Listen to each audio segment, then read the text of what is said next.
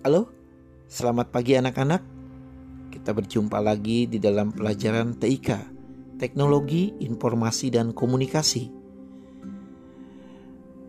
Apa kabar hari ini? Bapak harap semuanya dalam keadaan sehat, sehingga dapat mengikuti pelajaran pada hari ini. Pelajaran TIK kita hari ini adalah mengenai tiga komponen dasar yang ada di dalam komputer. Komputer yang sering kita pegang, kita mainkan, kita gunakan mengenal tiga komponen dasarnya. Nah, sebelum kita mengenal jauh komputer beserta komponen yang ada di dalamnya, kita pelajari dulu tiga komponen dasar ini, yaitu yang pertama hardware atau perangkat keras, software atau perangkat lunak, dan brainware, penggunanya itu sendiri. Tanpa tiga komponen itu, maka komputer tidak akan berfungsi dengan baik.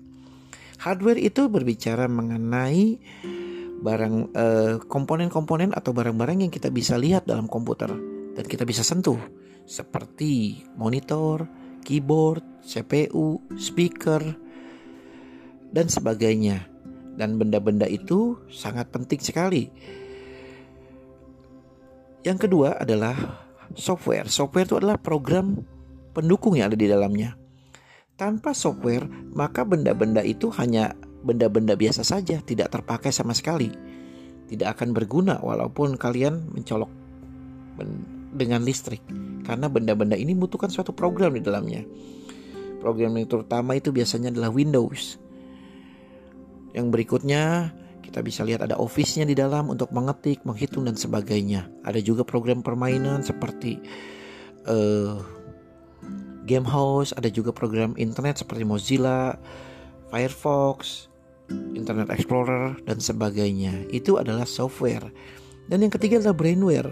Brainware adalah pemakai, si pemakai. Jadi walaupun sudah ada software, walaupun sudah ada hardware, komputer siap dipakai, tapi kalau tidak ada pemakainya, komputer itu tidak akan berjalan dengan sendirinya. Jadi tiga komponen utama itu adalah software, hardware, dan brainware. Kalian bisa bisa kombinasikan mana yang terlebih dahulu. Tidak ada yang lebih penting atau tidak ada yang lebih utama. Ketiganya adalah peranan utama, berperan sama semua. Jadi eh, tidak ada urutan mana yang lebih penting daripada software, hardware dan brainware ini. Oke, sekian dari Bapak pembahasannya dan kalian bisa merangkum apa yang Bapak sampaikan ini dengan contoh-contohnya karena kalau Bapak menyampaikan hanya kilasannya saja kalian bisa lihat bisa saksikan di video yang akan Bapak kirimkan juga kalian akan merangkumnya apa itu dan bagaimana program-program yang bisa kalian cari berikutnya. Oke, terima kasih. Sekian dari Bapak, tetap semangat selalu dan jaga kesehatan.